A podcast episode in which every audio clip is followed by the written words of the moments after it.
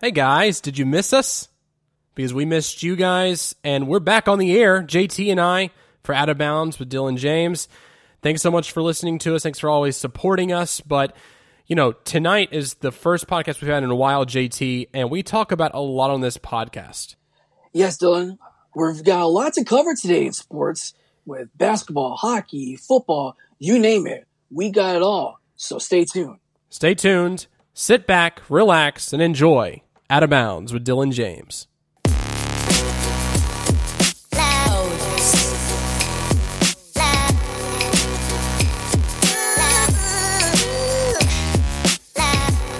Ugh, feels so good to be back on the airwaves.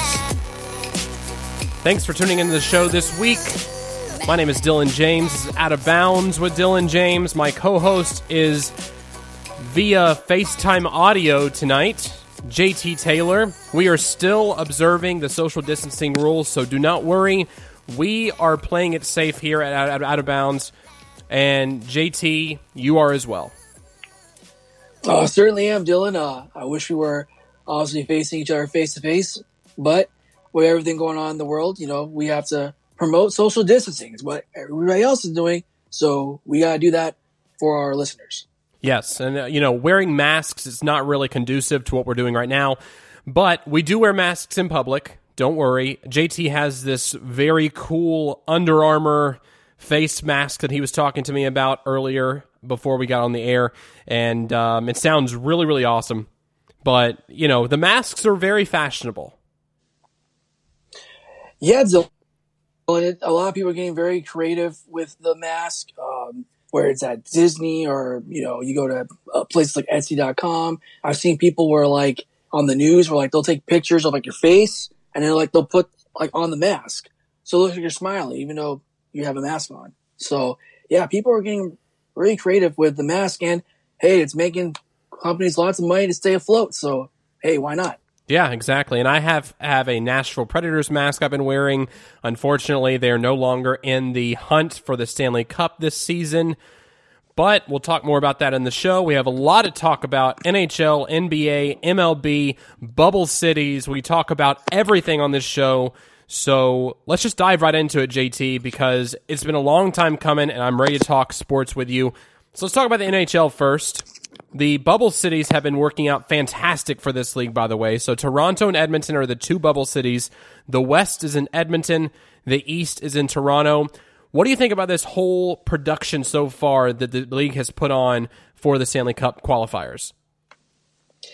Dylan, I think the uh, league production has, has been great, uh, especially for a fan. I mean, you're basically having hockey from the middle of the day until late at night, literally. So, uh, full uh, day entertainment of, of, hockey. And I think for the NHL, it's it's worked out perfectly. Two bubble cities up in, in Canada, 24 teams battling for a chance to to bring the cup back home. So I think it's uh, great from a marketing perspective. I know some people are like, well, other teams ranked below, like they even care, they're gonna get beaten up bad. But some teams had other ideas that we'll get to in a minute. And uh, it's just all around great entertainment as a, a, fan to watch. Even though there's no fans in the games, you're still getting solid play. And that's the thing I was kind of concerned about when the thing started was players gonna be rusty because you know they haven't skated around four months. But the NHL is smart, you know, have a month, get some training, do quarantine, all that, get yourself ready, and then right when we start on August first, boom, hit and run, let's go. So it's worked out so far. I think so too. I think that the players None of the players have lost their step, it seems like, going into this. I know we had an exhibition game. That very first game, it did seem like there was some rust still on some players and some, some communication breakdowns and things of that nature. But I think overall, the product they've put on the ice has been very, very good. And this is probably one of the most difficult ways to win the Stanley Cup, especially since they've had about a four month break before this happened. And all of these teams are healthy. I think the only player that really isn't healthy coming out of this was Steven Stamkos, which he had a lingering issue and he's still kind of hindered. Eh, his play has been hindered by that for quite some time. But other than that, though, I mean, all the players seem like they're playing very well for their respective clubs. And it's just been very competitive hockey. It's been great to watch.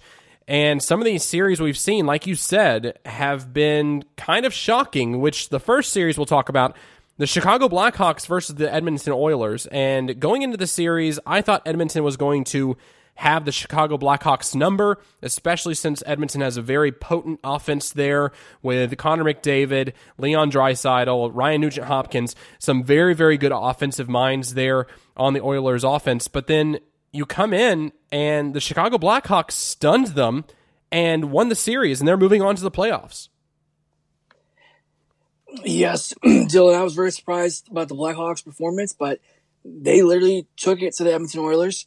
Uh, and remember, the Blackhawks, they haven't won a playoff series since 2015. Of course, that year, they also won a Stanley Cup. So it's been a while for the Blackhawks, but you got to give credit to, of course, I mean, Corey Crawford. Uh, Corey Crawford had a stellar performance in this series against the Edmonton Oilers. Jonathan Toews stepped up um, when his team needed him the most. And the Blackhawks, I think a lot of people left them for dead after, you know, not making the playoffs the last couple of years, but they've shown up. And the Edmonton Oilers, you know, I'm not sure what happened. They really struggled a lot in this series. I mean, their goalkeeper kept them in it, but outside of that, you know, Connor McDavid, even though he had uh, nine points in four games, wasn't enough. And of course, you had uh, Ryan Nugent Hopkins get a goal to try to keep it in for the Oilers, but you know the Oilers, they're they're going home. So that was a, a very surprising result that I don't think a lot of people expected. Yeah, I agree. I, I think that again, I thought the Oilers were going to win. I thought the Oilers were going to be the better team in this.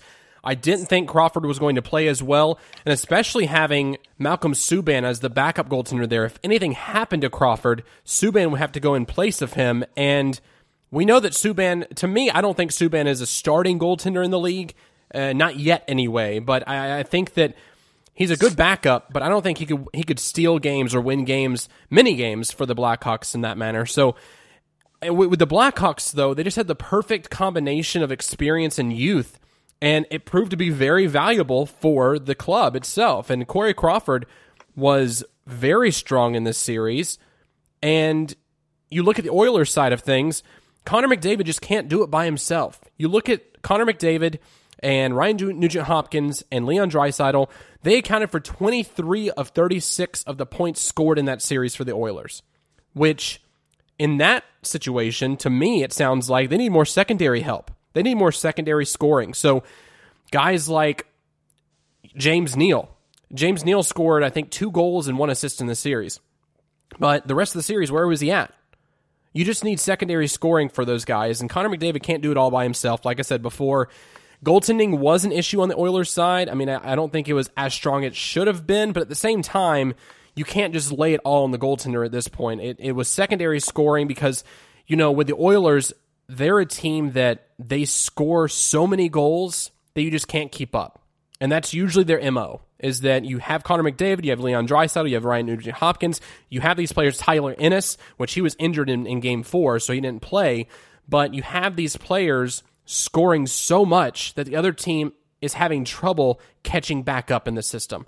So in that situation, it just didn't happen. Chicago was playing them stride for stride was able to get leads and was able to defend these offensive juggernauts with Corey Crawford. Corey Crawford was stopping a lot of shots on goal, and it was frustrating those stars. But at the same time, you know, I, I think it was very interesting to see the Blackhawks so strong in this series. And it's going to be really intriguing to see what happens when they go into the actual playoffs. But speaking of another strong team that got bounced from the playoffs very, very early were the Pittsburgh Penguins. Uh, what do you think happened in that series to where they weren't able to advance to the next round? Dylan, I think with the Penguins, they just it just looked like they were rusty getting going in the start from the series. Now I know the Penguins before the shutdown happened, they were kind of struggling a bit, and that's why they ended up uh, losing a few games before the shutdown. And that's while they were based basically the fifth spot. And unfortunately for them, they got stuck playing the Canadiens, even though I was looking at from the outside, oh, oh Pittsburgh, they should handle the Canadiens. This is a team that, you know, they've two twice this season have had eight game losing streaks. You just wouldn't think on paper they can hang with the Penguins. Not only that, Dylan, the Penguins also had uh, Jake Guentzel coming back because he was out for a while. If this was during normal time, he probably wouldn't come back till late if the Penguins made a deep run, but he was healthy. Was I thought he was going to make the difference, but uh, Carey Price had other ideas. Basically, was a man in his head out there for the Canadiens and Crosby, you know, tried to keep going at Malkin, but Price was stellar performance, making saves, and, and the Penguins were only able to get out of four games. They only beat the Canadiens once, only once, and that was a three nothing beatdown in the second game. I mean, uh, the first game, Matt Murray had a bad game. He, he was he did not have a good game in the first game. So I figured, okay, maybe the Penguins win the first game, they'll bounce back and win the series, but they only won game two, and after that, the rest was history as you see it. Yeah, and they actually made that goaltender change in game four to try to spark something with the Penguins by putting Jarry in net, but that didn't that proved to be obsolete in this point because it actually led to a shutout for the Canadiens, And it actually led Crosby to be scoreless on his birthday, which is incredible. You would think that it being his birthday, he'd actually want to score at least one goal, but he was unable to do that. And the Canadiens just came to play in this series. I think that Carey Price showed he still got some in the tank. I don't know how much he has left in the tank, but for this series, he played very well. We'll see how it translates to the next the next round to see if he can continue this strong play. But the Canadiens just came to play. Shea Weber played very very strong, averaging about 25 uh, 25 minutes and 53 seconds uh, time on ice every single game, which is incredible for him. And he was also tied for team lead in points with four points in that series, which is huge for Shea. Gave him some confidence going into the next round. And the thing is, too, you, you think of it this way in the season, at the trade deadline, they were trading away pieces left and right. Montreal was thinking they weren't in this, they weren't going to be in this position. But then they're in this position now. Those players, it's kind of like the Las, Las Vegas Golden Knights, their first season when they had all these players with chips on their shoulder and they go into the playoffs and make this huge run. So Montreal on the flip side, you have Montreal here with these players that they have chips on their shoulders thinking, well, we weren't traded away. I guess we're not valued that much by the league. Let's show them what we can do in the playoffs. They got the chance, they capitalized on the opportunity, and they're moving on to the next round.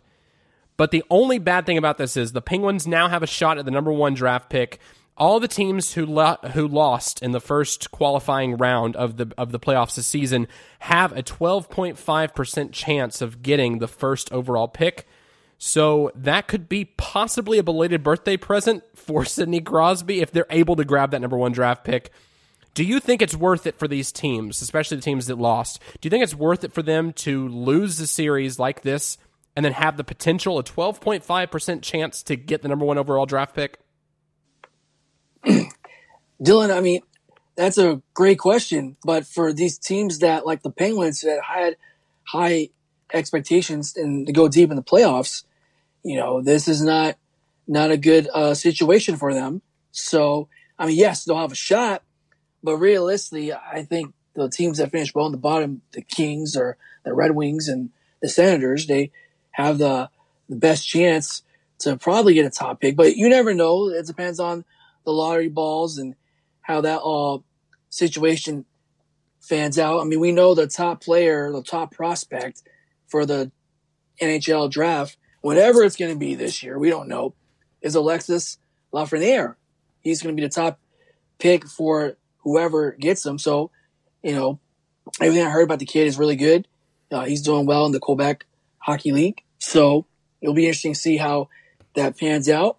But yeah, for Pittsburgh, Dylan, I think they're more concerned about their their future right now because remember, since 2018, the Penguins are now one and nine in their last 10 playoff games. This is dating back to the second round of the 2018 postseason, who they lost to my Washington Capitals, by the way, that year. and uh, just throwing that out there. But not only that, Dylan, the Penguins are going to go through another, well, this for sure, extended offseason because we don't know when the new season's supposed to start, probably December, January of next year. But remember, John, last year they traded away Phil Kessel to Arizona, and they didn't bring a, a, lot of big players in. And now you're in a situation where this offseason, Sidney Crosby, Evgeny Malkin, and Chris Letang are all going to be in their 30s. And not only that, Matt Murray, you know, he's just been inconsistent. So the Penguins are going to figure out what, what are they going to do. Are they going to have to move another big piece like last year moving Phil Kessel to try to bring in young players from the Wilkes-Barre Scranton Penguin squad to try to keep his team fresh when they go through another shortened but deep season going into next year. What do you think about that, Dylan? Yeah, I agree with you. I think that that team is getting older. I think that Pittsburgh Penguins uh, they had a very small window, a very small window, and once they lost to the Washington Capitals that season in the playoffs, it's just not looked good for the Penguins in the playoffs since then. And and you know, like you said, it's a very short window. That team is getting older with Kessel getting traded to the Coyotes. He actually looked very good for the Coyotes, which we'll talk about that series in just a minute as well.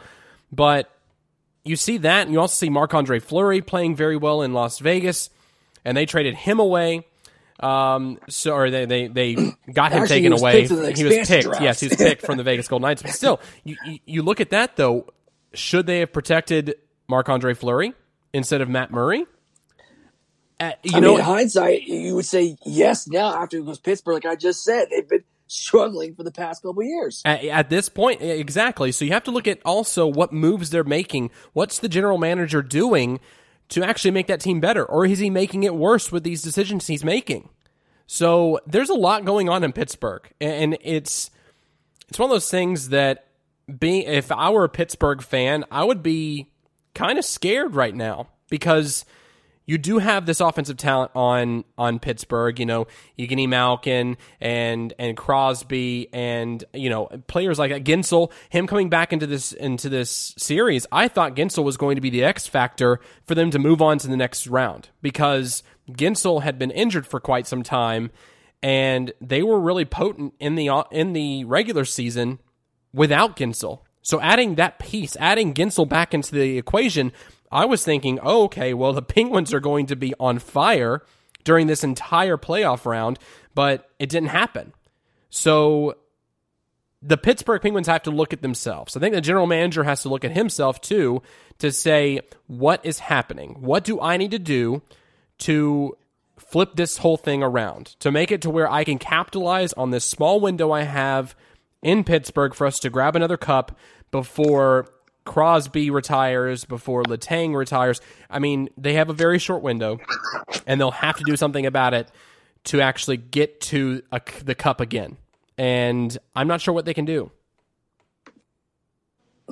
So, Dylan, who do you think out of these two teams that have been knocked out, the Penguins and, of course, the Oilers, which one do you think was the biggest upset, the Blackhawks or the Canadiens?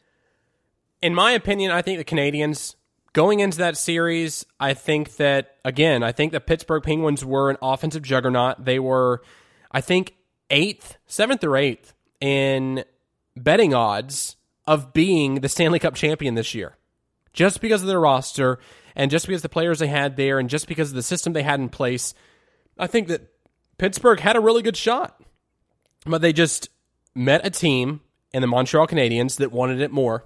They met a team that had the desire to move on, to show what they're worth. And again, that's what we saw with Las Vegas their first year after the expansion draft. That we just saw a hungry team that was hungrier than all the other teams they faced, and they got to the Stanley Cup. They didn't win it, but they got to the they got to the top, and they had a chance. And that's all you can do. At the end of the day, as long as you get there to the the last dance, you have a shot at the cup. And Pittsburgh just was not able to put it all together this season. What do you think? who, who, was your biggest upset, the Blackhawks or the Canadiens? I, I agree with you, Dylan. It's the Canadiens. I mean, the Blackhawks, yes, the team's been down in the playoffs the last few years, but, you know, they have Jonathan Toews, you know, Crawford, uh, you know, Seabrook, you know, Andrew Side. They have players that have experience being in the playoffs because they've won cups. Where the Canadiens, they haven't won a cup in a very, very long time, number one. B, like I mentioned, they were free falling in the standings. And like you mentioned, they before the deadline they were trading away all their players. So the Canadiens, for the fact that they were able to go toe to toe with the Penguins and beat them in four games, is to me very impressive. And the Canadiens will now play the top team in the East, which we know will either be the Flyers or the Lightning. And it'll be interesting to see how how far they can go. I mean, the, the tournament's in Canada, so you know, I'm sure Canada's going to root for whatever Canadian team, last Canadian team was left standing. You know. Yeah, and depending on what happens with the Toronto um, series that's going on right now against Columbus, then both host teams in their host cities might not move on to the next round, which is mind boggling to me. But it's just the day we live in. I mean, again, these teams that were coming in, lower seeds, came in and had an agenda, and they're the ones who are capitalizing on this on this opportunity they have in front of them. And um, it's going to be really interesting to see what happens in the playoffs. So let's move on to the next series: the Islanders versus the Panthers. Going into the series, I kind of had this thought that the Panthers were just too young. It, the system was just too new with Quenneville being there. And it just, they didn't have time for that system to be put in place yet for the Florida Panthers to be successful in this series. And I was proved right. The Islanders came in with experience and they played better of the two teams. Yes, Dylan, the Islanders did very well in this series against the Florida Panthers. Barry Trotz, you know, he's known to be a very defensive minded coach. And Simon Varlamov, the goalie for the New York Islanders, did very well in this series. A lot of people forget in, in game one, that was a very close game, and he had 27 saves in that game to get the Islanders a, a win, to give them a head start. And then in game two, Jordan Eberle was taking over for the Islanders in that game, and they won 4 2. The Panthers were able to save off elimination in game three. And then the Islanders just blew the doors off in game four, winning that game 5 1. Uh, Anthony Beauvillier, you know, had a pretty good performance with two goals. So the Islanders, Dylan, I'm not surprised to beat the Panthers. I agree that, like you said, Joe Quenneville there, it's a young team, still trying to learn the system. And with all this time off, it was probably a lot difficult for them to go against a fast paced Islanders team. But the Islanders were proven to me to be the better team in this series, and they cruised by pretty easily. And now it's gonna be interesting to see who they'll play in the first round of the playoffs. Yeah, uh, like you said, I mean this this has just been a very interesting qualifier round because these teams are coming in hungry against teams that it's kind of like the Lightning from last year. They come in and they're complacent and the last few games of the season, they say, "Oh, we've got this. We'll just play lackadaisical." And then they go into the first round, they get blown up, and they they get swept in the first round. Like we we did not expect that to happen last year with the Lightning. And going into this this qualifier, I was kind of hesitant on on JDF Sports. I'm on the Puck Off show there with Chris Nosick, and and we were talking about all these series going in, and we were talking about who was going to win and and who was going to advance and such. And you know, I, I my picks were not very good compared to what actually happened, compared to the results that were actually there. And it's because a lot of these teams were undervalued because everyone was on an even playing field going into this because every team was healthy, every team was strong, every team was ready to play. And so I think there was some complacency that happened especially with some of these teams that were higher seeds, like the Predators, which we'll talk about in just a moment as well. Which, I mean, it didn't really lead to complacency with the Preds. They actually played pretty strong, but they just got met with Darcy Kuemper. But again, we'll talk about that in a second. But uh, you know, it's it's very interesting that what's happened here, and I'm sure we'll probably see the top four seeds from each conference play better than what they've been playing right now going into these these series because they won it and they I think they're just better teams. That's the reason why they're in the top four in the first place. But we'll just have to see. Again, eh, this is unlike anything we've ever seen before. This is like the March Madness for NHL hockey. And I'm just really intrigued to see what happens moving forward. But now let's go to the next series the Coyotes versus the Preds. The Coyotes beat the Predators 3 to 1 in the series. Some notes on my end. You know, we made some timely mistakes. The Predators made some timely mistakes that ultimately cost them games. There were some turnovers that happened that led straight to goals for the Coyotes. And I think that was the biggest thing that happened in this game. Now, in the series as a whole, too. But I think that the Predators were the better team in pretty much 80% of this series. I think the Predators came in with a very solid game plan. They were able to attack the net, uh, the Arizona Coyotes net. They were able to play a very strong defensive game. They had some lapses. Uh, I, I do think that there were some defensive lapses to where, again, they led to goals, which wouldn't happen in a normal circumstance. But again, these this the way we've been playing, the way it's been to where it's four months off, and then they go thrown into this this qualifying tournament. It's something we've never seen before, and they just had some mistakes they shouldn't have made. And if, if it was a regular season going into the postseason, instantly, I think we would have probably seen it differently. But having the time off, it, both teams were healthy, and they got they they met head on with a very strong Darcy Kuemper in goal for the Coyotes. Darcy Kuemper played a very strong series. He didn't let up too many goals. I think there was one game where the Predators did win that he didn't look the best, but he stole them games. There were several scoring opportunities. The Predators had his number, and he just came in at the very last second and caught it with a glove or hit it with his pad. Like he was playing lights out this entire series. Kudos to him, but I still think the Predators as a team played better than the Coyotes the entire time. And another big thing too is that we had Saros and net the entire series, but there was a back to back. Game two and game three happened on consecutive days. In my opinion, I think that game three should have gone to Pekka. I think Pekka should have had at least had a chance in net. That would have given him confidence that Coach Hynes says, you know, what, we're going to give you a chance to go in there and prove yourself.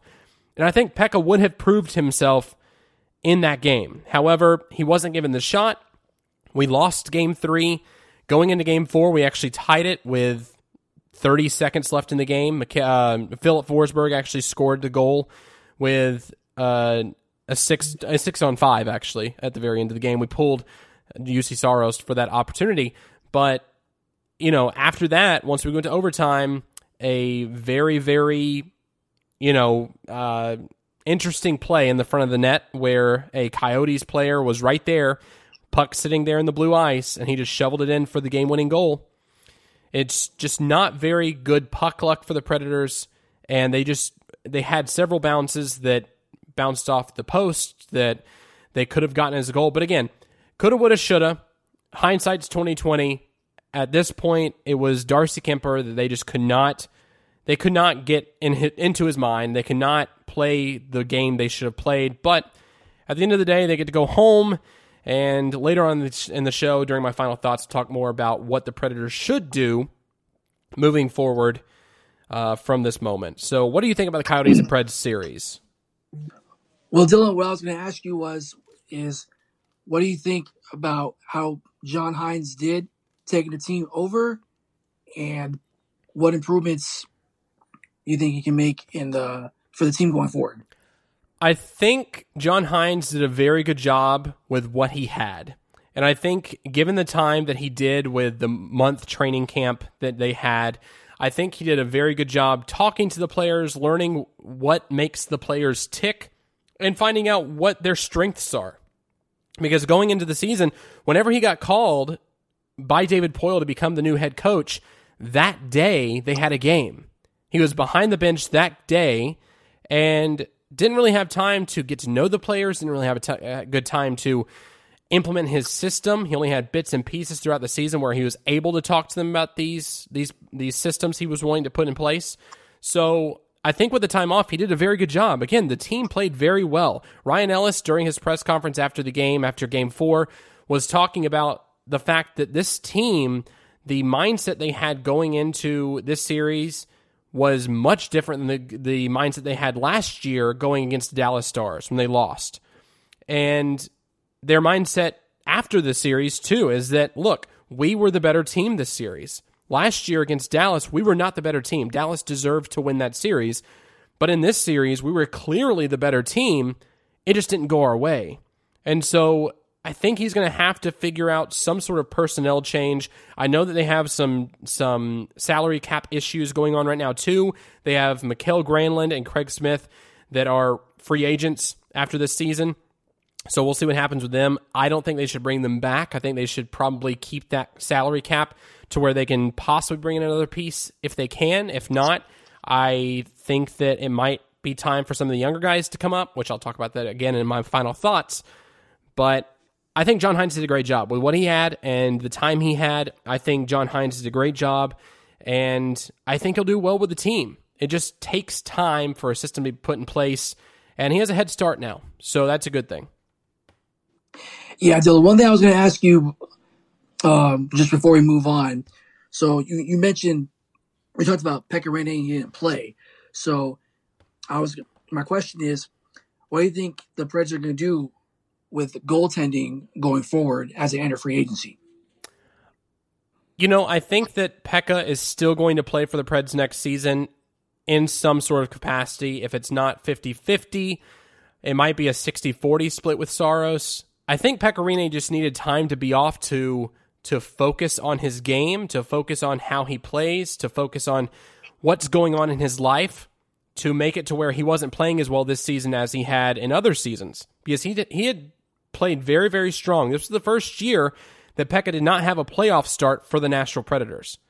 So I think it messes with his psyche at that point and this season messed with his psyche. I think coming into training camp and going into the exhibition game, he had 30 minutes to play in that game, about 30 minutes, and played very, very well. Juuse Saros started that game.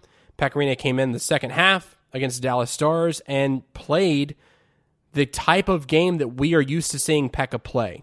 But at the end of the day, they decide to go with Saros. and I think that Pekka just needs to focus on himself, focus on his game, and come in next season and vie for the starting starting position of goaltender for the Nashville Predators going into next season. I think that he can do it. I think he'll make Saros better in the process. But I, I don't think we've seen the last of Pekka Rinne. I think a lot of people have been saying that. A lot of fans have been saying that. Um, I, I don't think he's necessarily the backup right now. I think he might still be the starter. I hope he's still the starter because I think he still has some some play left in him. But again, I, I think I think that Pekka will come in and, and prove that he is, still has what it takes to be a starting goaltender in the league next year.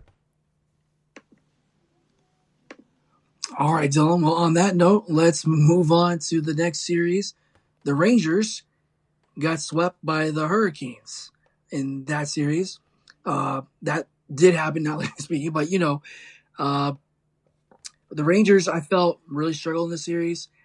Uh, Anthony Panarin was like their best player, but Zibanejad and Kreider and Strome just couldn't, wasn't enough to keep them in it. And Henry Lundqvist, I mean, that guy tried. He really tried this all those three games, but Carolina just kept going. Yeah, Carolina proved they wanted to be in the playoffs and proved they deserved to be in the playoffs this year. They had outstanding play from everybody. Everybody contributed to that that series win. Um, like you said, Lundqvist on the Rangers side, he does not deserve all the blame at all. I think that he, in the first game especially, was very strong. Second game, he was. I think his confidence was a bit low just because of the way the team was playing in front of him. And that's why he gave up some easy goals in the second game. Um, Shesterkin came in in place of Lundqvist in that series, about halfway through that series, and didn't make a difference, a huge difference anyway in this series. I think that, you know, to me, Lundqvist, he did a great job. And I think Shesterkin going in net at the beginning of the series, it might have changed the outcome to where it was a 3 1 series instead of a 3 0 series. I don't think it would have made it to where the Rangers would have won I think that just the team as a whole lost that lost that series. It wasn't Lundqvist. It wasn't Shesterkin's fault. Um, I think the team as a whole lost its series. But the thing is, though, the offense on that team, Panarin, Kreider, Zibanejad, Strome, where were they? Especially Panarin. Panarin should be the superstar on that team. He was touted coming out of Columbus to be the savior on offense, to be the, the guy in New York. But we watched his play, and it didn't turn out that way. Especially in a series like this, especially in a series against a strong team like like Carolina, to prove he is a superstar in the league, Panarin should have stepped up and scored more than he did. And he didn't. He he just he came out flat and he scored a few goals, I believe. I think I think he scored two goals, uh, two assists, maybe something like that. But uh, you know, he just did not play to the caliber he should have been playing at to be a superstar in the league, and and that that's tough for the Rangers. I think they were depending on that, and he wasn't able to produce. I just find it so ironic, Dylan, that because we talked about this in our last podcast, where her, Carolina was like, "We got to play the Rangers. They swept us all season blah blah blah, and now look what happened. Yeah, yeah. I mean, Carolina again. Carolina just came out and and proved that they deserve to be in the playoffs, and and they didn't take the Rangers for granted. I, I think that that's a good thing. I think I think they came out saying that to also pump up the Rangers a bit to say, "Oh no, we're scared to play you." Now the Rangers come in being complacent at that point and they come in and the Hurricanes just go off. And they played very well in this series. They deserve to sweep in the series. Kudos to them. Again, I, I think that it was a very strong team performance by the Carolina Hurricanes, and it'll be really intriguing to see what happens with them in the playoffs once the brackets get solidified. We'll talk more about that um, our next show, but once the brackets get solidified, we'll be able to dive more into those games and and go from there. But let's move on to the next series, the Maple Leafs and the Columbus Blue Jackets. Now, this series has been a zero, uh, has been a series. It's been a very very back and forth series. The series is tied now 2 to 2 and the last two games actually went to overtime. Last night the game went to overtime. Auston Matthews won it for them in overtime. Um, and game 5 is going to be on Sunday. It's going to be very interesting to see what happens here. Who do you think will be moving on in this series, Toronto or Columbus? Oh, Dylan, it's a tough call, but I the team that I think that's going to move on, uh, just for me out of an entertainment value, but just because I think teams, despite this blowing the game last night, I think will bounce back and move on. Is the Columbus Blue Jackets? The Columbus Blue Jackets, Dylan, they've been hanging in the series, going back and forth. Their goaltender Elvis Merzlikins, I hope I said his name right, is done pretty well for the Blue Jackets. You also got to look at uh, Dubois. And Dubois, he's done pretty well.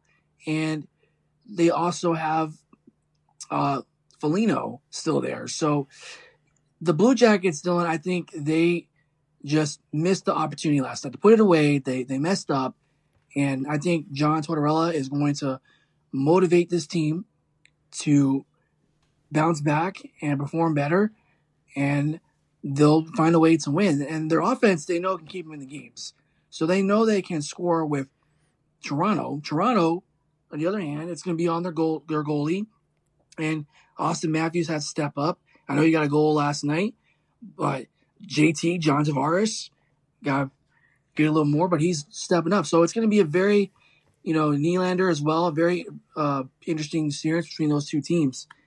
But I think you know, the Blue Jackets in that squad with Cam Atkinson, they're going to find a way to Dylan to pull this out tomorrow. I think so too. I think I, I, I would say it's going to be Toronto simply because the offensive firepower they have there, and also after that game last night, going in overtime, and Auston Matthews scoring the game winner, the momentum swung over to Toronto. It would deflate other teams. However, this is a Columbus Blue Jackets team that is led by John Tortorella behind the bench. John Tortorella, in my opinion, is the coach of the year. He's done a fantastic job with that roster, especially with the pieces they lost last year in free agency. And I think that he, they're going to be able to win this series and move on. And it's it's it's going to be fascinating to see what they can do in the next round if they do move on because they're just a very strong team. Pierre Luc Dubois, like you said earlier, he's played very well in this series. There was one game where John Tortorella actually gave him an earful, and he got on the ice and scored a hat trick after that. Like, he is playing very well. Tortorella knows how to push his players' buttons to make them produce on offense and on defense and in goaltending and special teams. He just knows what to do to get the most out of his team, and he's going to do that in game five against the Toronto Maple Leafs, and they're going to move forward into the next round. But it's it's really going to be a great game to watch, and I just can't wait to see it on Sunday. Sunday, 8 p.m. Definitely make sure you watch that.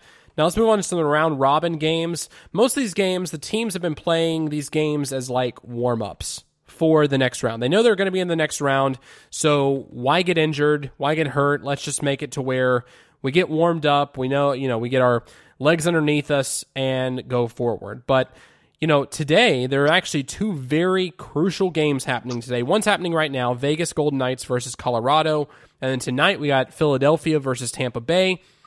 As of right now, Vegas Golden Knights are actually leading the Colorado Avalanche by a score of 3 to 2 in the third with about 4 minutes left to go in the game.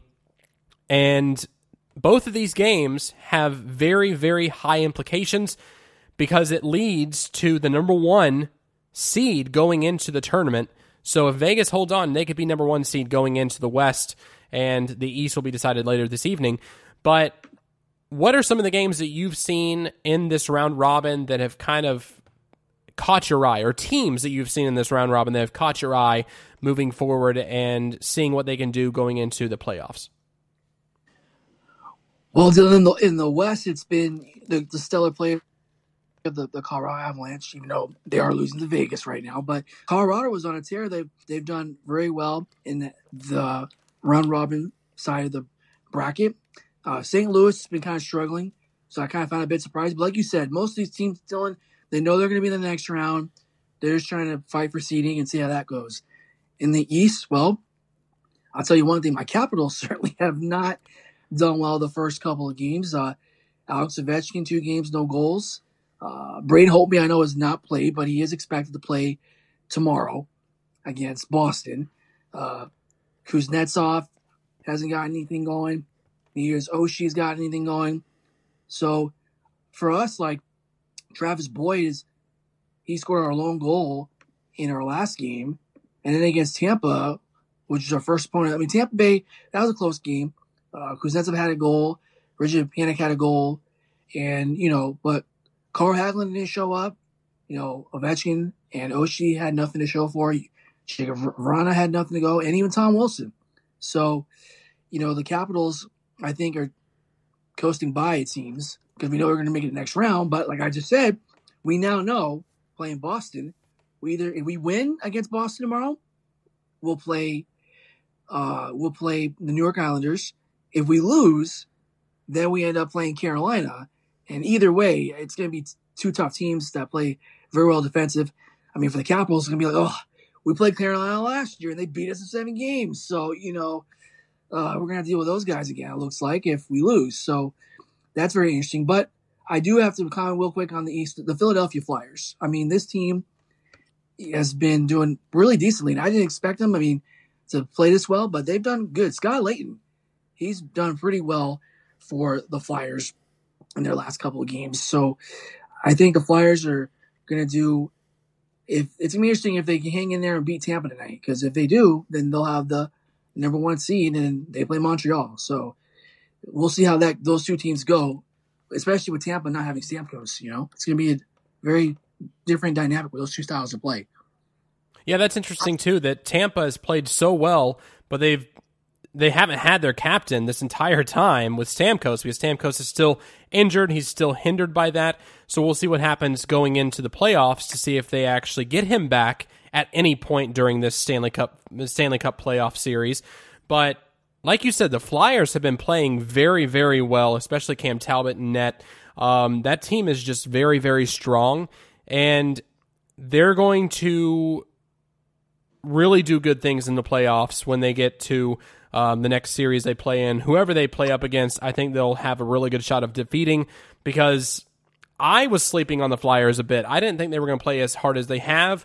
But they've taken the opportunity they have to get the number one overall, the number one seed um, in the in the East, and they're capitalizing on it. Again, it's all about capitalizing on your opportunities, and Philadelphia is doing that. Philadelphia is playing with that drive, that passion to get to the number one spot to where they have a better shot of actually making it to the cup this year. Um, they're going to be a very strong team to beat going into the next round.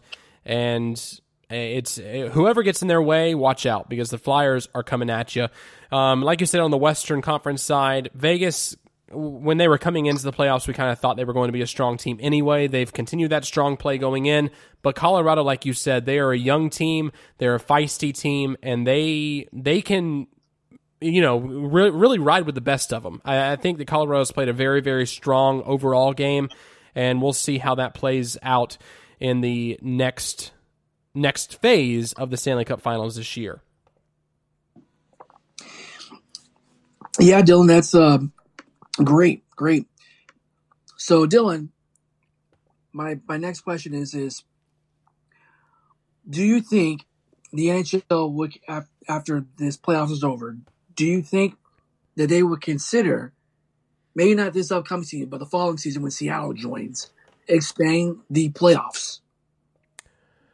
In my opinion, expanding it, I think they will consider it expanding it to the 24 team format we've seen so far, I don't think they'll do that. I think that, you know, they have 16 games in a normal playoff series for the NHL. I think that they could possibly expand to 20 teams and make it to where there's a few more wild cards in the in the in the playoffs simply because of how close the wild card competition has been the past several years in both conferences. Both conferences have very very strong teams to where you know, those final two wild card spots are there's just only a few points in between these teams to see who actually gets them. So I think it's very competitive there. I think to make it to where it's a 20 team playoff instead of a, 16 team playoff would probably be the sweet spot.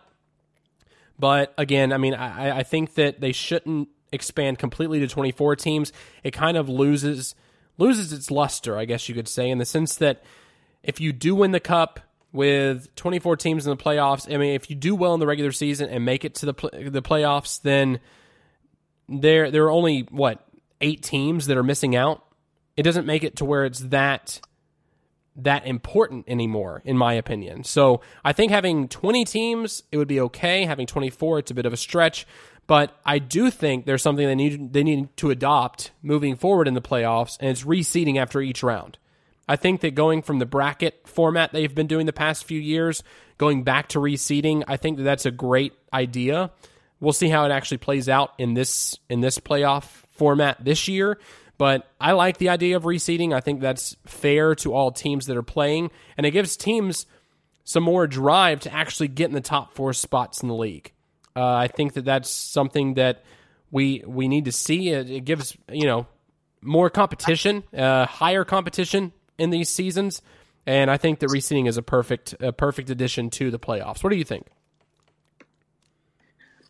Yeah, Dylan, I, I, I agree with you. I think because I was reading an article about the other day, and I was thinking, you know, maybe when Seattle joins next year, maybe next fall, that maybe the NHL would consider our probably expanding the league. I mean, let's excuse me.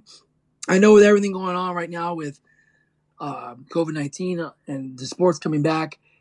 Baseball, they're expanding their playoffs for a couple years. It looks like at least a couple years. The NFL is doing that now, and Major League Soccer is doing 18 playoff teams. So I'm like, you know what? Since everybody's in expansion mode, hopefully college football playoff. Uh, let's yeah, let's hopefully so. Jeez, let, let's get the NHL. You know, and I was thinking, I agree with you. I think 20 to me sounds just right because I was thinking 24 doesn't make sense when you have 32 teams and you're only you're gonna have the other eight teams sitting around like, what are you gonna do for like four or five months? And uh, 20 sounds right. What I what format I would like to see if they do 20 teams is like you said, they can either do wild card, so like a one game wild card, like what baseball does, or I like to see it do a, like a best of three. So like you have the team eight play, or team seven play ten, and eight play nine. That situation and then best of three, and then the, the best whoever wins those first two games, you know, they go to the the next round, and then they'll play the next seeded teams. So that's what I'm thinking uh, as far as expansion. Twenty sounds about right. and then the other 12 teams will, you know, get ready for next season. And I, I agree with you, Dylan. I've been saying this for years. Even when the NHL went to this bracket format, I'm like, why? Why do we have to play Pittsburgh every second round? you know, switch it to the reseeding, and then you know, teams the lower seed will play their top remaining top team, and like you said, the teams that are fighting for those top spot, it'll be a benefit because they know if you're in the top two or top four, in this case with expanded playoff, then chances are you'll get one of the lowest teams remaining. You don't have to put yourself at risk of getting knocked out by a team that's in your same division. It just makes no sense. Yeah, I agree. I think that's probably the most logical thing to happen, especially seeing it in in this format. Actually, see the proof of concept moving forward. I think seeing something like this is good for the league and I think teams will be behind it too. So I think that something along those lines, having like a 20 team format for the playoffs once the expansion draft is over with and Seattle's actually in the league, and also reseeding, I think they need to be adopted as well moving forward for the NHL. So now let's move on to the MLB. MLB's had some problems, unlike the NHL. NHL's done a really good job with the the bubble cities and the hub cities and positive tests. They've had zero over the past like three weeks, four weeks. Um, it's been incredible for the NHL, but the MLB, it's been a different story. There have been some COVID 19 outbreaks with teams like the Marlins and the Cardinals. And so, my question to you, JT, do you think baseball will be able to finish the season if this continues? Well, Dylan, if this continues, there will obviously be no, but I know Rob Manfred and them, they've said, I know a couple weeks ago, he was talking about on ESPN, like, if things keep trying like this, we may have to consider canceling the season. But I think baseball, knowing that these teams are playing 60 games, they would rather try to get as many games in as possible. So, like the Miami Marlins, they've been back playing a couple games and they're doing double headers. So you'll have a game in the afternoon and you got another game late at night to try to make up. And the Cardinals, whenever it's safe for them to play again, they're going to be in, in the same situation. And I mean, that's my concern only with baseball, Dylan, is it's it's not just baseball; it's all the sports really. They're they've all are going to have that issue where if they're not in the bubble, how are you going to make sure your players are following the protocols? You know, social distancing, wearing masks, all these things. Because for Miami and the Cardinals, what started this outbreak is a couple players going to a, a nightclub or a bar or somewhere with a bunch of people, and then they bring it to the clubhouse, and that's how they got the virus. Yeah, and I, I think that keeping track of your players is going to be something crucial, especially for the NFL coming up too. We'll talk more about the NFL later in the show. But the NFL is coming up soon. They're talking about doing the same thing MLB is doing, where they're traveling to these cities. They're not doing the hub cities thing, which it would be kind of hard for them to do that anyway. But they need to rely on their players to actually follow the protocols that are in place and police those things. Is we, we've seen several times where, again, Miami Marlins, the St. Louis Cardinals, They've gone out, they've partied, they've they've you know done things outside the hotels like they're not supposed to, and they end up with COVID nineteen cases galore in their clubhouses, which is not a good thing for the league, not a good thing for Rob Manfred, and you know, I hopefully this is this doesn't turn into a trend for other teams. As of right now, it's only two teams that have been majorly affected by this, and they've postponed those games to potentially later in the year. We're not really even sure when they're going to play these games, but hopefully it gets taken care of. Hopefully they can continue to play baseball because it is something good to watch on TV. And I'm sure baseball fans are enjoying it. I'm enjoying it too on occasion when I do watch a baseball game. And the Braves are doing very well this season, which we'll talk about the the standings in a minute as well. But yeah, I think they just need to put a leash on some of these players and say, look, follow the rules, and if you don't, then you probably need to go home. I agree, Dylan. Well, let's talk about one of the top teams in baseball right now, the Los Angeles Dodgers. They just got their best player back, Mookie Betts, who was traded during the recent offseason for baseball from the Red Sox to the Dodgers. And they paid a lot of money for him, 365 million bucks. But hey, you know, Mookie Betts came in, made an impact for the Dodgers getting their win. I, I, believe it was against the New York, or, uh, New York, San Francisco Giants. Excuse me. So uh, Mookie Betts, I think, is going to help the Dodgers a lot. And the Dodgers with Kershaw and that offense, the Dodgers are really going to try to make it beat to try to get to the World Series this year. Uh, it's going to be very interesting, especially after what happened with the Astros, because everyone was talking about them before this whole situation happened. So it's going to be interesting to see how things develop with the LA Dodgers this upcoming season. But Dylan, you also mentioned the standings. I know right now the Oakland A's and the Miami Marlins have been the two hottest teams. Both teams are on six, seven game win streaks at the moment. Yeah, I mean we, have had some really hot teams, especially the Dodgers too. They're ten and four, even without Mookie Betts. They've played very, very well. So that team, being one of the richest teams anyway, when it comes to salary for that team, that clubhouse, it's a very, very expensive roster. So they should be producing the way they are. Hopefully, Kershaw can get over his playoff slump he's had over the past few years, to where he just doesn't play well in the playoffs. Maybe this shortened season helps him a bit um, and they might make it to the World Series, but we'll just have to find out. So Colorado's played very well in the NL West. When it comes to NL Central, Chicago Cubs are up 10-3 in that in that um, division there. Um, you look at the Miami Marlins before they had their hiatus, they were actually seven and one. They were actually playing pretty well. The Braves, though, are nine and five. They're second in the NL East, quote unquote. Um, but again, they're number one right now because the Miami Marlins aren't really playing. Oakland A's, like you said, they've had a really hot start, ten and four so far in the season, which and it's their bullpen. Their bullpen's really, really good there in the Oakland A's, and they continue to show that that off as as one of their strongest strengths they have. Um, the Yankees are playing very, very well too, nine and four in the AL East. And the AL Central Minnesota, the Twins, are playing really well. Have a ten and four record so far throughout the season. I think the the baseball has done a good job overall. I think there have been some some things I need to tweak, especially with the COVID nineteen things. I, it looks like they're doing the things to stop that right now, which is good. Hopefully, it continues to stay the way it is right now. I think COVID nineteen testing, the positives and such, has slowed down tremendously since St. Louis had their little scare there. So we'll see what happens, but hopefully MLB will continue to play and stay on TV for us, which will be fantastic. So let's move on to the NBA, another league that's doing the bubble system in Disney World, our home home away from home, I guess you could say. Um, biggest news coming out is the 76ers. They've been playing really well in the bubble so far, but Ben Simmons left the bubble and he's having surgery.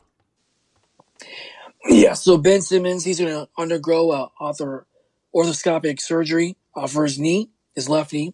So unfortunately for him, he's going to miss the rest of the season for the Sixers. And the Sixers are going to be left with, depending on Joel Embiid and Al Horford, and the guards going to replace him will be Shake Milton. So the Sixers with the dynamic with their offense is going to change a bit.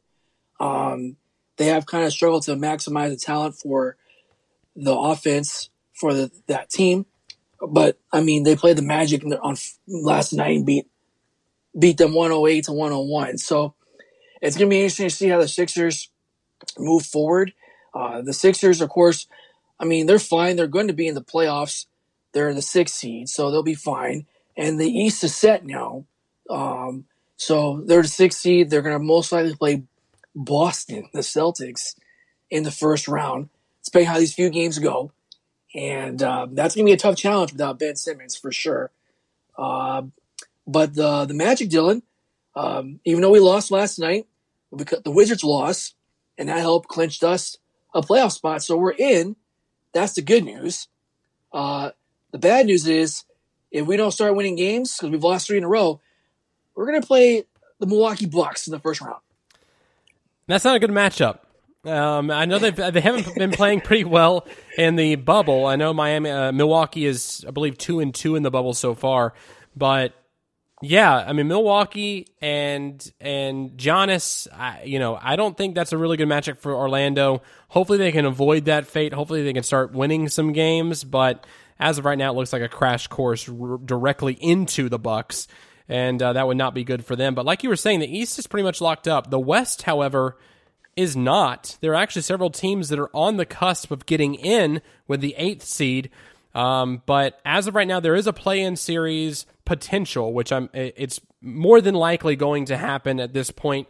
I think it's inevitable. It's going to happen. So if there's a team that is within four games of the number eight seed at the number nine spot. Then there's a play in series that happens. And in this play in series, it's a best of three games. So they have to play, uh, I'm sorry, best of two games. So they play two games. And if they're able to beat the number eight spot two times, the number nine spot jumps over them and gets into the tournament. So as of right now, um, it looks like Dallas has clinched already. So we have Memphis, we have Portland, we have San Antonio, and the Pelicans have some some a chance to get there too. The Suns have a chance as well. So we have all these teams vying for one spot, and it's going to make for some very interesting basketball over the next week or so. All I can say to that, Dylan, is who wants the golden ticket to play the Los Angeles Lakers in the first round. Who wants it? yeah, at that point, which the Lakers haven't been playing that well. But again, I think it's kind of like the NHL to where these players and these teams are just wanting to get some reps in. They're not necessarily, especially Lakers and the Bucks. These players know where they're at. They know where that they're going to be in the tournament. So why get injured at this point? Just play these games, have a little fun, get some exhibition in, and then you really turn it on once the playoffs actually start. Well, Dylan, what do you think about your Memphis Grizzlies? You think they're going to hang on to the eight spot and make it? I don't know. I mean, at this point, again, Portland's playing really well. Um, it's going to be really, really tough for them to hold on to that spot. Hopefully, they can. I mean, it would be great to see the Grizzlies in the tournament, especially Ja Morant. I mean, he's been playing lights out this season. Although there have been some injuries on the Grizzlies lineup, which have affected their play. Uh, it would be great to see the Grizzlies in the tournament, but I don't think it's going to happen this year. But we'll just have to see what what happens. I mean, anything can happen in this in this format, and we'll see how the eight nine seed play in tournament happens. Um, hopefully, in the next week or so. We'll find out for sure. All right, Dylan, let's talk some football. As we're in August, normally in August it's uh, preseason Everyone's getting ready. I've seen a couple games, but Dylan, with everything going on with COVID 19, the NFL said there will be no preseason games. So, how do you think these NFL players are taking advantage of this extra time to get ready for the season? Well, for one, eh, this is really going to affect my my fantasy football drafting techniques that I have. I always love to watch preseason just to see what players are out there that might be flying underneath the radar but this season that won't happen. I think the players, though, they're just gonna have more time to to build relationships with their with the other players, build relationships with the coaches, and focus on their game. And I know that Tom Brady came out the other day saying that having this having this no preseason things like that and having the shortened training camp it's hindering him learning a new system especially with him being in new england for so long which i think it's just an excuse just in case they don't play well this season in tampa that hey, it's just because of the way the season went. It's not because I'm I'm declining in playing capabilities at all. I'm Tom Brady, come on. But I, I think that these teams will have to do a lot, especially the teams that have already been established, like the Tennessee Titans. The Titans are bringing back a lot of the players they had last season. They only they only have a few players that are no longer there, and they've only made a few additions in the offseason. Hopefully, Jadeveon Clowney is going to be another uh, acquisition they make in the next few weeks, which we'll see what happens there. But, you know, I, I think that the teams that already have a set system in place, having Mike Vrabel come back, having the defense be the same, even though we lost our defensive coordinator, we still have Mike Vrabel, and he's probably going to be calling the shots on defense too. Um, offensive coordinator is the same.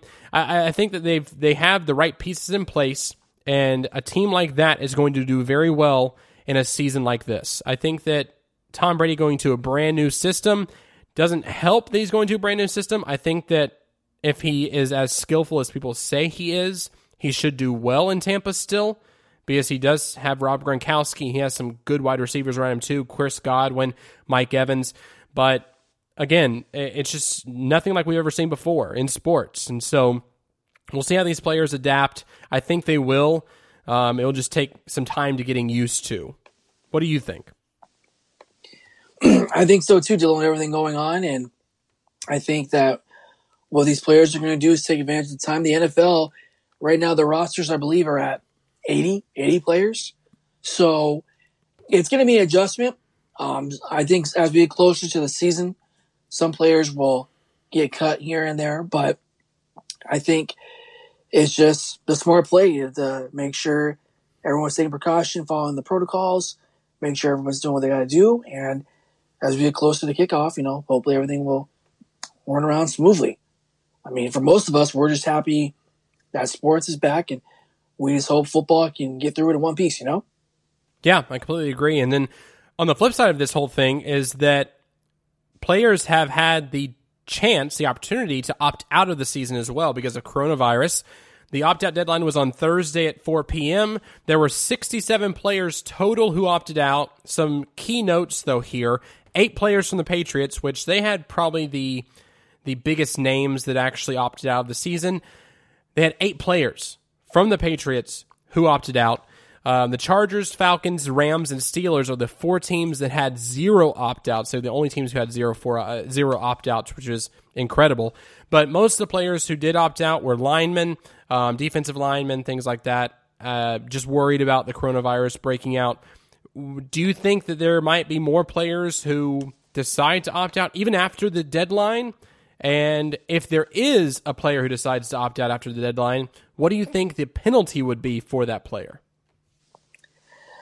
Uh, it's tough to say right now, Dylan, but after what we saw in baseball with Isabel Cespedes, what happened with New York Mets, and him playing, what, a week, and then he decided, oh, I'm going to opt out. And the team, he didn't tell the team until like halfway through a game, and they're trying to find him. His hotel room's empty. Like, where'd he go? So I would think in the NFL, it's certainly possible you could have players opt out during the season. I think how it may be a little different is look, if I, I don't know how it's going to work, but I think the NFL may come down hard with maybe a fine or I don't think it's going to be a suspension or anything like that with everything going on. But uh, I could definitely see a, a, like t- some teams try to find players for opting out like the middle of the season. But you know, it's also kind of understanding that look at everything going on with you know they have families or things like that, so they kind of have to do what this what you got to do, and that's why I think the NFL also did an expanded roster, eighty players instead of it's normally what 55, 60 players. So just in case if players decide to opt out during season, and you'll have a practice squad as well, but it'll probably be a full time practice squad because as college football is doing their own thing, you're not going to have like minor league football to compete with. The NFL is the only show in town on Sundays starting next month. So there you go. Yeah, we'll see how that goes. Um, the league and the NFLPA have actually started tweaking their testing protocols. Tell us more about that. Yeah, Dylan, what the NFL is doing is this is just an, to try to work with uh, you know false positive results and stuff like that. So this happened after what happened with uh, Matthew Stafford. Remember, Matthew Stafford was on the reserve slash COVID nineteen list uh, because of what happened in training camp, and they did a test with him, and I think originally he had tested positive, but then he got three negative tests, so then they were able to reinstate him in the roster. So I think what the NFL is doing to try to avoid that is just try to f- do follow up with testing, frequent testing. This is something we've seen in a lot of sports league, like what happened with, example, the Orlando Pride. They were supposed to go to the NWSL Challenge Cup, but because many of the players tested positive, the team couldn't go. So they basically had to forfeit their season. And then days later, they took the test again, and a bunch of them came back negative except one player. So I think for the NFL, they want to try to avoid that. And I think what also helps the NFL, Dylan, is oh, like NBA, NHL, soccer, other sports where you're playing maybe back to back or two or three days. NFL, you play one game a week. So that does give them more time, get players tested, get everything worked out, get, if you test positive, you quarantine, get a couple more, wait a couple days, get some negative tests, and you're good to go for that Sunday or Monday night football, then you go. So I think that's what the NFL with this protocol is trying to fix that uh, situation.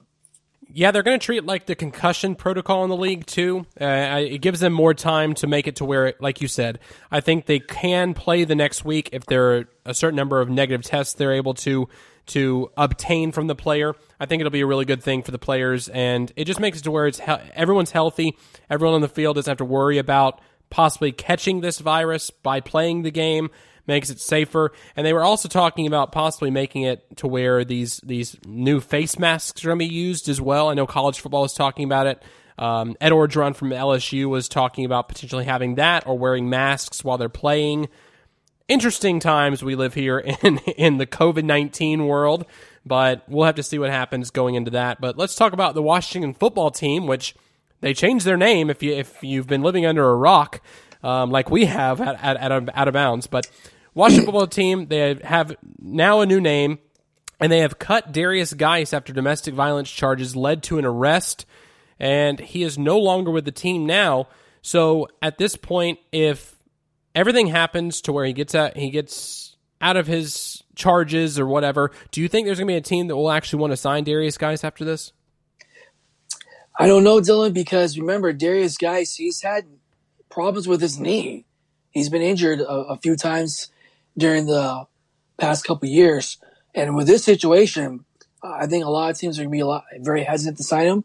Uh, of course, if there was more time before the regular season started, I think somebody will give him a chance.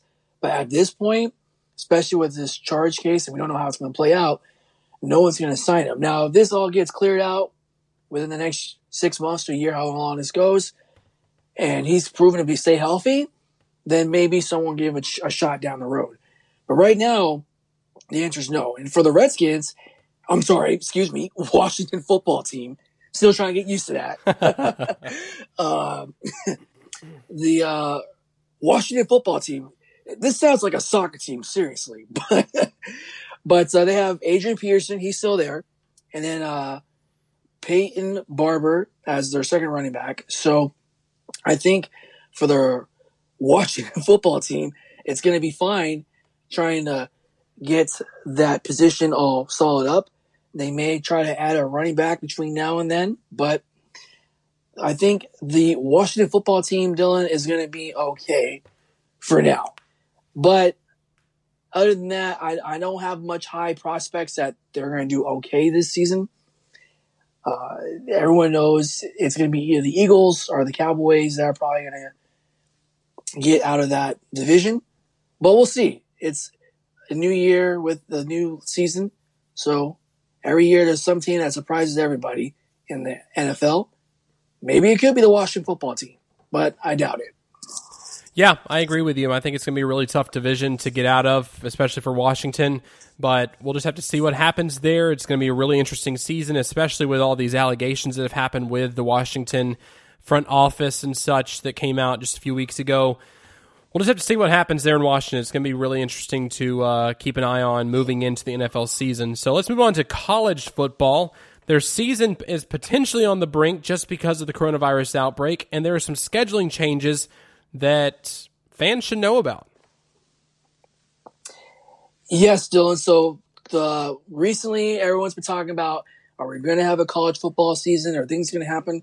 We just don't know with the situation with the, the pandemic. So the Power Five conference, they've been kind of steadfast all along saying we still plan to play, we want to play. And I think as we get closer to the season, they acknowledge, well, we're not going to be able to play a full season. Not everyone's going to play 12 games. So the best case scenario for us to have a season is we do conference only games. So I, so for like the SEC, they're playing a 10 game schedule. The Big 12 is going to do a nine game conference schedule, one and a plus one. So they'll have one non conference game. The ACC, I believe, is doing 10 games plus one. The other weird thing with Notre Dame or ACC is Notre Dame, at least for this upcoming season, will be a member of the ACC and not be independent. so that's weird. Yeah, that's and then, interesting. yep, and then the Big Ten, of course, they're going to do a conference only schedule, ten games. So that's base, and then the Pac-12, it's conference only as well, about nine, ten games. So a lot of these big schools are going to go to a conference schedule. But again, Dylan, with the coronavirus situation being a developing situation, we don't know how it's going to play out by next month.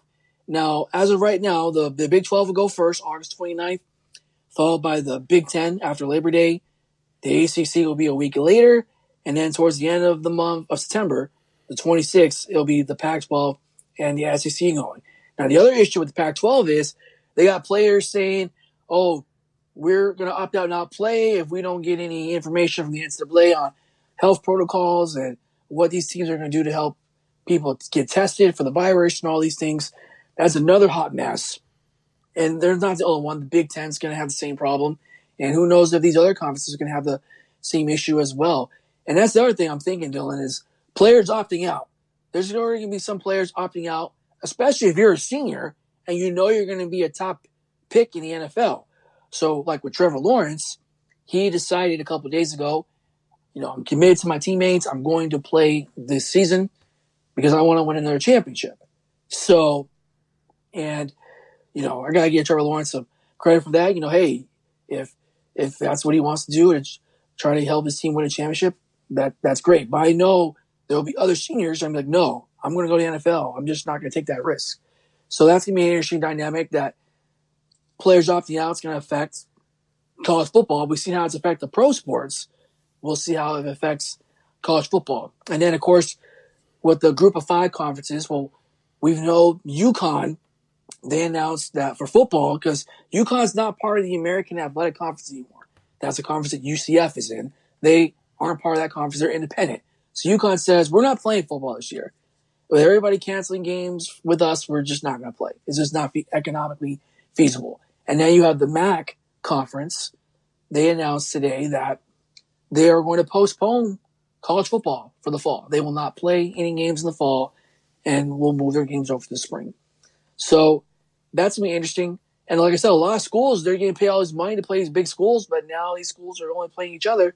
So schools are going to have to find out how they're going to get extra money now because they're going to lose out on that. So I think the development of college football, deal is very interesting.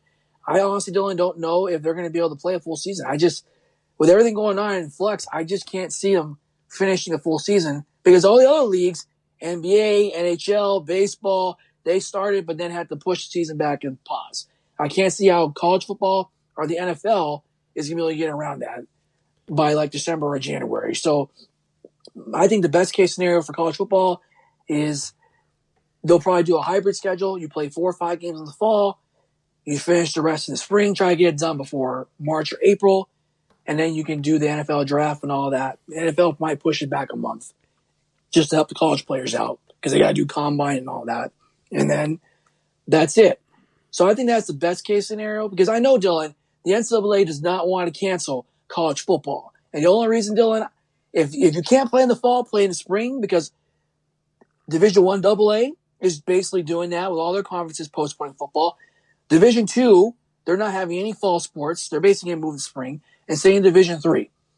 So the only reason why I don't feel Dylan the NCAA is going to cancel college football because a lot of programs, Dylan, depend on football and that money. basketball. Yeah, that and, money. and basketball for that money.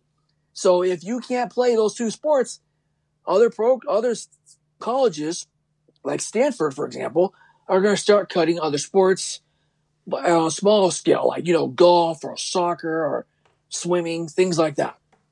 Yeah, no, I, I definitely agree. I think that it's not going to be canceled. It's just going to be something uh, different. The schedule is going to be a bit of a hybrid schedule, I guess you could say, like you were saying uh, before. But yeah, I mean, it, it, they will definitely not cancel the season. College football will still happen, but it will just be something alternative to what we're used to seeing. And seeing spring football kind of reminds me of spring football like the XFL, which that leads us to our next point. The Rock, Dwayne The Rock Johnson, Dany Garcia, and RedBird Capital have purchased the XFL for $15 million. And it was right before the XFL went bankrupt, actually. So that's a huge acquisition by Dwayne The Rock Johnson. He is now partial owner of the XFL, and they're talking about having a season in 2021. Yes, Dylan. The Rock actually made the purchase right before the league was about to go up for auction.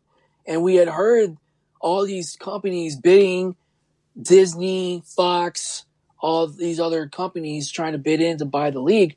But the judge had said, out of all the bids they looked at, they felt this bid with Dwayne The Rock Johnson, his ex wife, Dany Garcia, and her company, Red Bird Capital, made the most sense for the league because it was stable. They got the money. They got all this, you know, and The Rock, he has ties to WWE. Vince McMahon, he was a wrestler. He played football, of course, back at the University of Miami. So he has those ties. I think what was interesting was Dany Garcia said she was a big fan of the XFL back from when it first launched in 2001. And then, of course, the recent with X, XFL 2.0 this past year. So they both are very interested in the league. They see it as a big time investment because what they want to do is they want to present like an alternative to the NFL. It's not going to try to compete with the NFL, obviously, because they're in the spring, but it's going to be an alternative type of football. And they want to make it year round where, yes, you have spring season, but then they'll probably have maybe some exhibition games like during the fall or something. And maybe, I know they talked about they want to do like a hard knocks type of show for the league sometime at some point. So I think that's very interesting as well. And the other thing is, uh, The Rock and Dany Garcia said they want to expand the league. So the teams that they had, we all we know Dylan, they're not all coming back. The only ones I can say for sure that are going to come back is the Seattle Dragons, the St. Louis Battle Hawks, and then of course you have the um, Houston Roughnecks. Those three teams I think for sure are going to come back. But the other teams like LA, they could move to Oakland or San Diego. The Tampa Bay Vipers, there's talk about them moving to Orlando, and then uh, which would be great for Orlando. They have a football team in the XFL back. I know Birmingham is also trying to get a team in the XFL. So I think they're going to have eight teams for next year and play a bubble schedule just to get some momentum, get people excited about the league coming back. And then 2022 will probably be a full launch and they'll probably have a couple expansion teams to join them. But no, Dylan, as a fan, I, am happy to see the XFL coming back uh, after what happened with COVID, where they got shut down. And unlike the Alliance, where actually it folded, the XFL got saved. So that's that's good to see. Yeah, one thing is though, speaking of the alliance, I'm sad because with this news, it pretty much sticks a fork in the Alliance of American Football League, saying they are never coming back in any form or fashion. Sadly, the Orlando Apollos will still be the reigning champions of the Alliance of American Football League from now on for for the, the, the rest of time, I guess you could say they're going to be the champions of that league. But at the same time, we do possibly have a shot at getting a team here for the XFL, which would be very exciting. So we'll definitely keep an eye on that to make sure we get that news out to you once it becomes available. Now, let's move on to JT's favorite segment. It's JT's football recap of the week. JT, the microphone is all yours, sir. Thanks, Dylan. As always, here on Out of Bounds, we recap the latest football news and recap of what's happening in the world of football. So here, like the NBA down the street, we also have the MLS's back tournament over at the ESPN Wide World Sports Complex. And in case you haven't watched any games, you didn't miss a lot because our beloved Orlando City soccer team has made it to the final of that tournament. Nobody saw this coming. I certainly did after covering this team for the mainland that they would go this far. And man, for Orlando City, they've been on the great run. They were in the group stage. They did very well against Miami. They did pretty well in their next game against um. No, Philadelphia. They got a draw in their last game. I can't remember who they played in the second game for some reason, but they made it to the knockout round and they beat Montreal.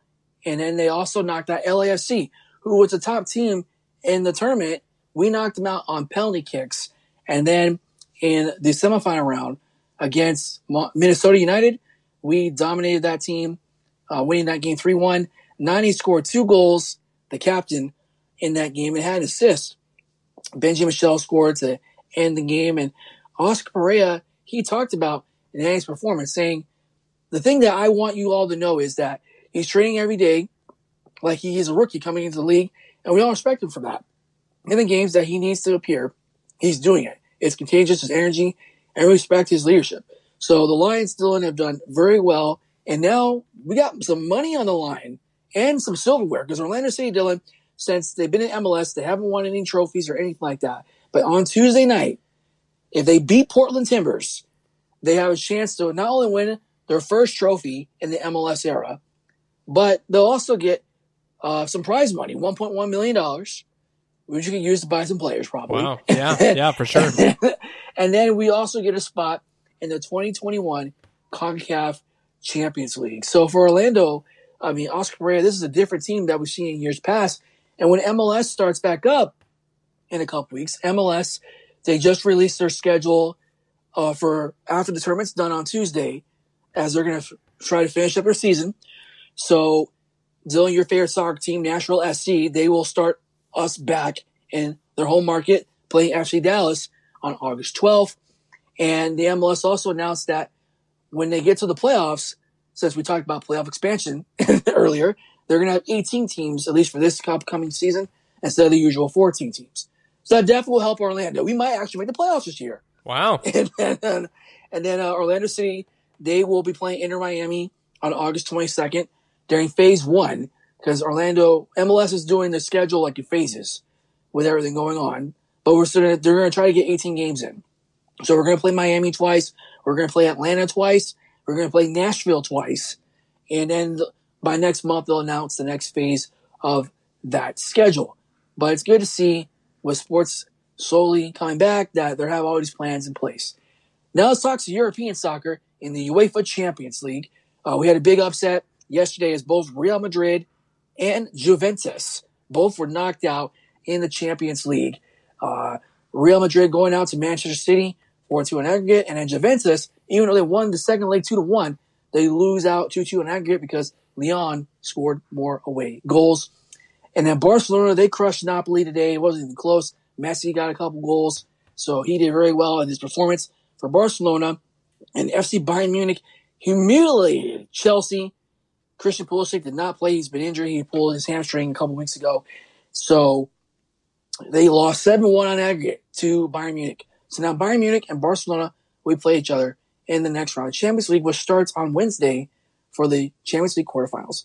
And then speaking of Juventus, Juventus today announced they had fired their manager, Maurizio Sarri, and then three hours later, they announced that they have hired former Juve midfielder legend, Andre Pirlo, uh, as their next manager. And this is very interesting, Dylan, because Andre Pirlo, he has not had any manager experience at all. I mean, he, he was hired to Juventus a few weeks ago, but the plan was he was going to coach the youth squad for Juventus.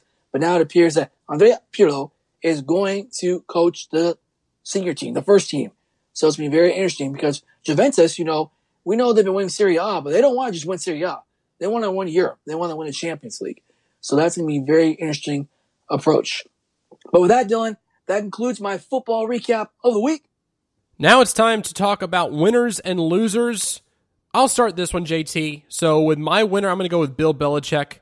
With this opt out period, he's had eight players opt out, Patrick Chung being one of them. Um, they, they had some pretty big names actually getting opt out, opt out of the Patriots organization this season. So with Bill Belichick, this is a great opportunity for him to actually tank this season and get Trevor Lawrence as their quarterback next year in the draft. So I, I think that this is a really good, sneaky way Bill Belichick can actually get Trevor Lawrence and not look like he's tanking, but he actually is tanking. Even though they have Cam Newton there, they have Jarrett Stidham there too. I think that they have some good quarterbacks, but at the same time, they are no Trevor Lawrence. And so I think he'd rather have Cam Newton be the starting quarterback there and Trevor Lawrence being the backup, sitting on the bench, learning from Cam Newton, and then stepping in and being the star there in New England. So that's my take on that situation. My loser, though, this week is Rob Manfred.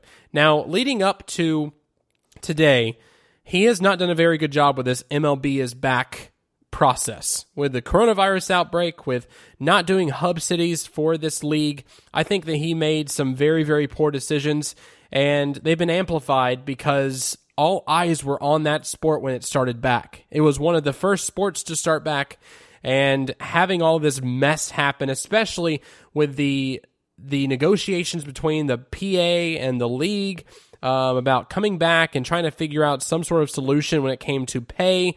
It was just a hot mess there with the league office. So I think Rob Manfred is my loser, and that's why. So JT, I'll go to you now.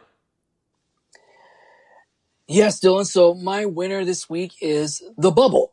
And I don't mean just a bubble. I'm talking about, of course, you know, the bubble format with a lot of these leagues, like Major League Soccer is doing at Disney World, also the NBA. And then you have the WNBA, who's down the road in Bradenton near Tampa. And then you also have the NHL up in Canada over in Edmonton and Toronto. So those four leagues, Dylan, I know people are like, why are they doing the bubble? What are they doing? I mean, look at all this stuff. And yes, initially it was a tough start for all of them. Some positive cases here and there, but for basically on, uh, the past month, Dylan, they've had no positive tests.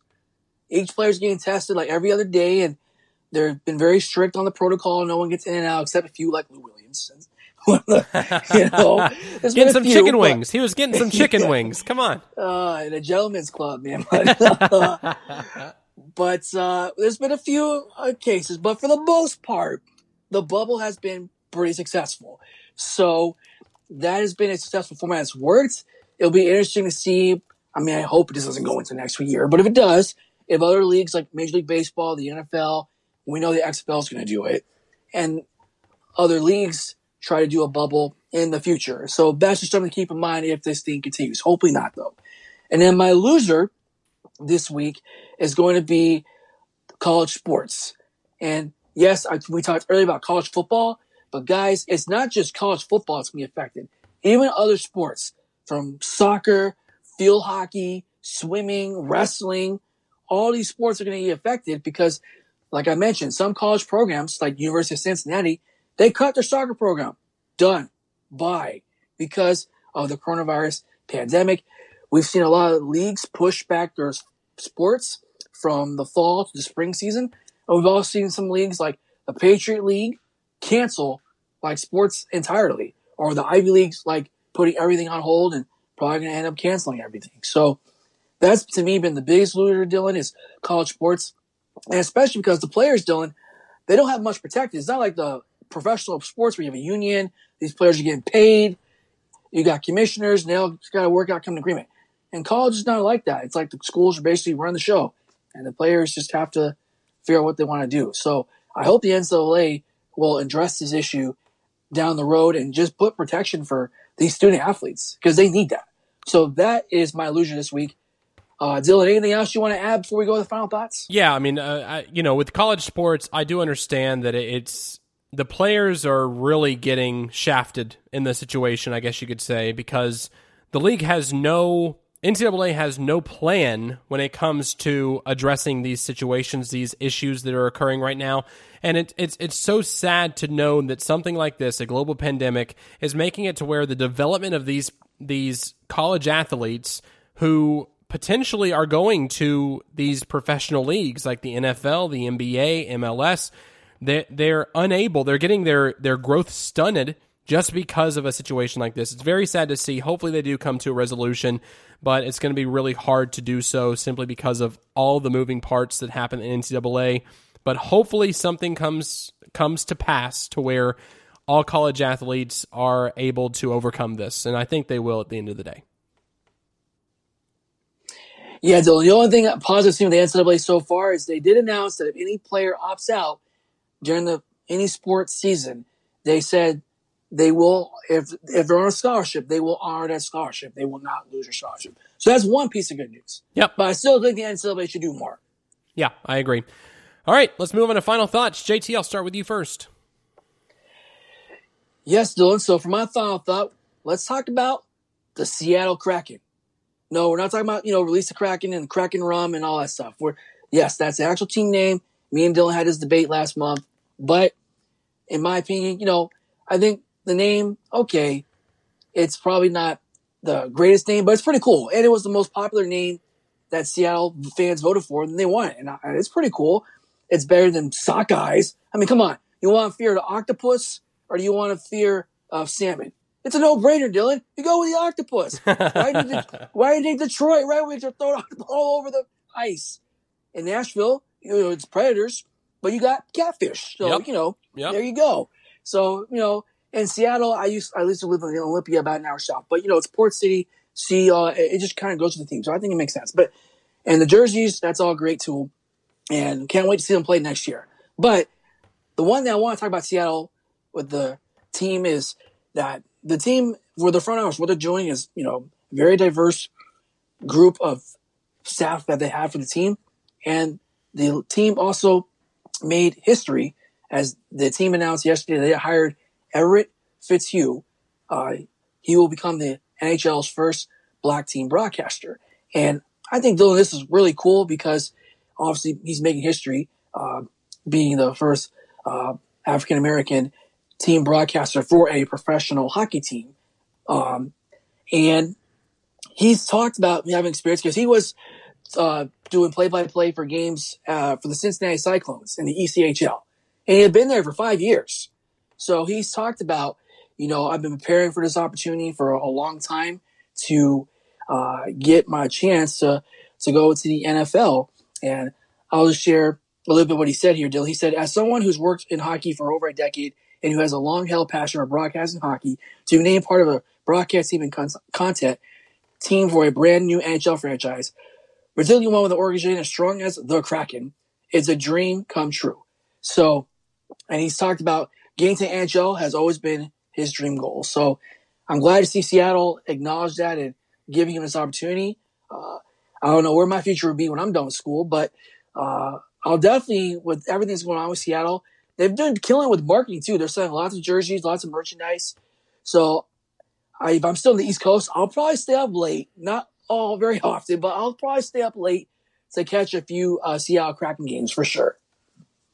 Well, about the Seattle Kraken, let's just end on this note here too. On your on your point, the Seattle Kraken to me sounds like an Alliance of American Football League name, but again, it was the best name they had. I think it is a good name. I didn't like it at first. I think it'll grow on me as the seasons go on. But yes, I will definitely be watching their games. And their color scheme, their branding has been fantastic so far. Great A. And I can't wait to see what they do in the league uh, moving forward once they actually start playing in the league. But Another piece of news before we get to my final thought the Vegas Golden Knights and Colorado Avalanche went to overtime, and the Golden Knights actually won against Colorado, making them the number one seed in the Western Conference moving forward, which is good news for them.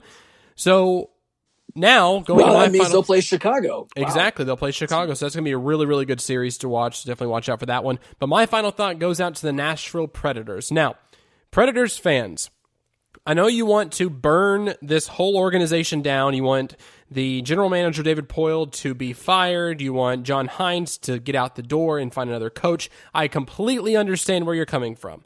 But I don't think that's the right course of action right now. With the series that we just watched, I believe this team has a fire in them. They have the opportunity to become a Stanley Cup contender once again, but they have to change a few of their pieces. And some of the pieces they have, Mikael Granlund, Craig Smith, those two players are free agents after this season. I think those two players will probably be playing for another team next season. I think the Predators need to look inside themselves. And when I mean that, I mean that they should be looking at their younger players they have in the AHL. The hottest team in the AHL last season was the Milwaukee Admirals, the farm team of the Nashville Predators. So at the end of the day, we have the talent there to bring to Nashville to see what they're worth. Eeli Tolvanen, uh, Philip Tomasino in the OHL. I know he wasn't AHL, but OHL. Uh, Alexander Carrier. I, I, we have these players in the AHL, Rem Pitlick, that can come up and contribute to this team to make it a better team next season. And if they don't, we need to see what they can do on the ice anyway for the National, Nashville Predators and for the National Hockey League. So let's get them in there get them their reps, and see if they can contribute to this team to make this team better. We have Matt Duchene for a while. We have Ryan Johansen for a while. Filip Forsberg's locked in. Viktor Arvidsson's locked in. Rocco Grimaldi's locked in. Let's get some of these younger players that have smaller contracts on the line in the lineup and see if they can produce for the Nashville Predators. If they can do so, we will be successful in the league. We have the veteran presence and we also have the youth like we saw in Chicago, Chicago did that. They have experience, they have youth, and they're moving on to the next round of the Stanley Cup Finals, uh, Stanley Cup playoffs. I think that the Nashville Predators can do the same exact thing. We have the farm team to do so. We just need to put it together for next season. And trust in David Poile for now, trust in John Hynes for now, and wait until after next season. I have a feeling we're going to have a very good result after next season if these things come to pass. So that's my final thought. But thank you for listening to the show this week, guys. You can follow us on all social media channels Instagram, Facebook, Twitter, everywhere. Where OOB Podcast is our handle for all those all those avenues that you can find us. So make sure you follow us there. You can follow me on Twitter. It's Dylan underscore James. You can also follow me on Instagram, Dylan James underscore FL. And JT, what are your social media handles, sir? You guys can follow me on Twitter at JTSocka88. That's at JTSOCKA88. And you can also follow me on Instagram. My Instagram is at JT Soccer Sports. Fantastic. Well, JT, it was so good to hear your voice once again, sir. Uh, you know, I, I love doing this show. I'm so glad we're getting back on the on the airwaves for everyone to listen. Do you have anything else to say before we head off the air? No, other than uh, I hope everyone's doing well this weekend. Uh, if you're got kids and they're going back to school, hopefully they go back to school safely. I hope everyone else is staying safe. I mean, uh, everything with social distancing and you know just take care of yourself. That's all I can say and uh, hopefully we'll have more better days ahead as we keep going through these challenging times. Exactly. Stay safe out there, social distance, and we'll talk to you guys very soon. We will be doing shows. For right now, um, every two weeks we'll be doing a show. So keep an eye out on our social media channels there and subscribe to us on iTunes. Um, all those podcast platforms, we're everywhere. So make sure you subscribe there and you'll get the latest episodes from here at Out of Bounds. I'm Dylan James, and we'll talk to you guys next time.